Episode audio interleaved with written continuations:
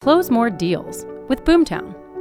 All of the tech, tools, and teams you need to generate and convert conversation ready leads and run your business smarter.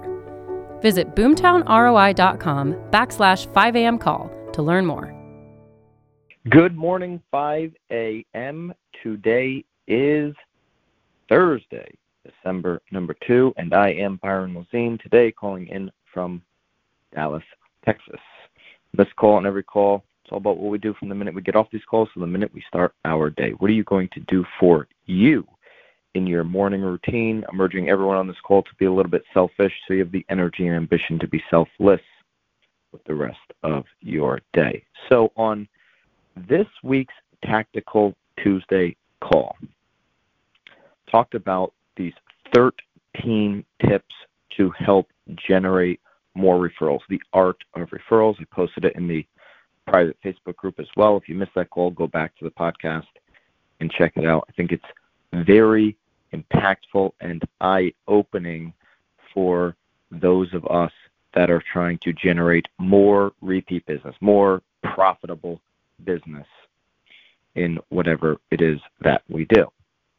Well, I had a, a reminder of how well asking for the referral works yesterday in the airport. I had five extra minutes waiting for an Uber, and I'm like over at the machine looking at Clear, and I'm like, I'm gonna sign up for Clear. You know, it, it, and I've got TSA PreCheck, and I know a lot of people like this Clear thing, and I know I get reimbursed through the Amex, so it's not going to cost me anything. Let me just go through here and, and sign myself up. Well, then I start, you know, going through. I'm like, oh, there's to be a lot of steps. I'm about to walk away, and a gentleman walks up and he says, hey, I'll help you out with this.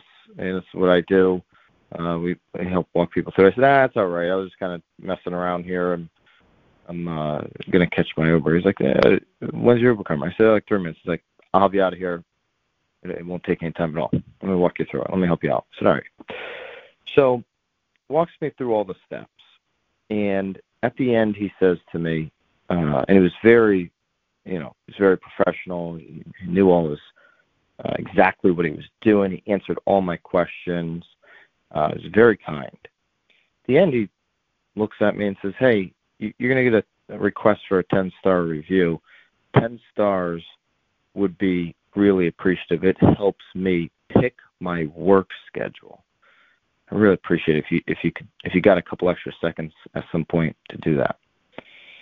So he had this story. It was a quick story. It was one sentence. It helps me pick my work schedule. It was something I think that anybody he tells that story to can relate to.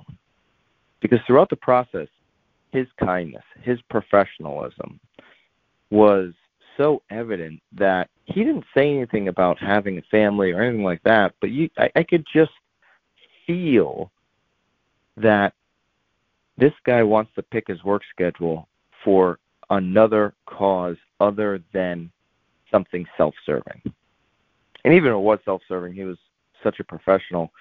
I was motivated to then fill out this quick 10-star email, which many times I have to tell you, I never ever fill out these surveys or reviews. Maybe on Uber because they just make it so damn obvious and easy for you. But other than that, if it's email related like this one, I'm I'm instantly cleaning inbox and I'm just getting that out of my way. The point is, the only reason I did it is because he asked because he not only asked, but he had a story and a script of why he was asking that I'm certain he uses every single time.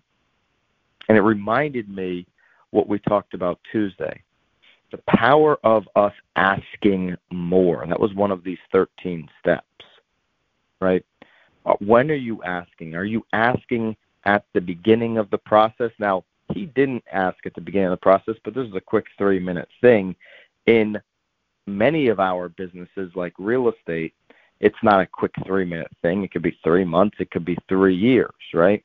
So we definitely want to set that expectation at the beginning.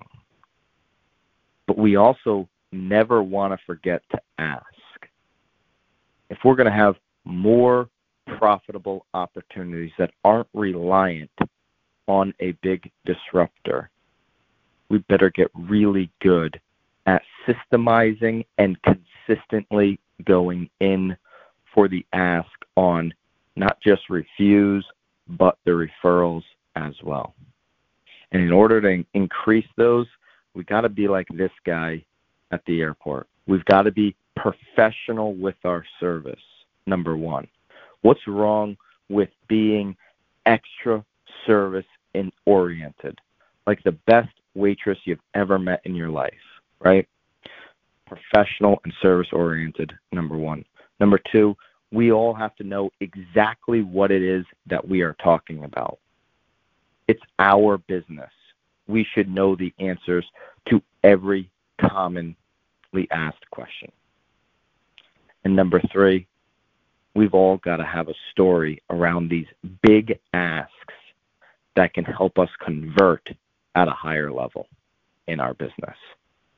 Have a story around all of these big asks that we're going to make of other people that are going to entice them to take action on the ask. This is simple stuff, but I wanted to hammer it home today with this story because I believe far too many of us are avoiding these opportunities by not going in for the ask. Appreciate you guys. See you back here tomorrow at 5 a.m.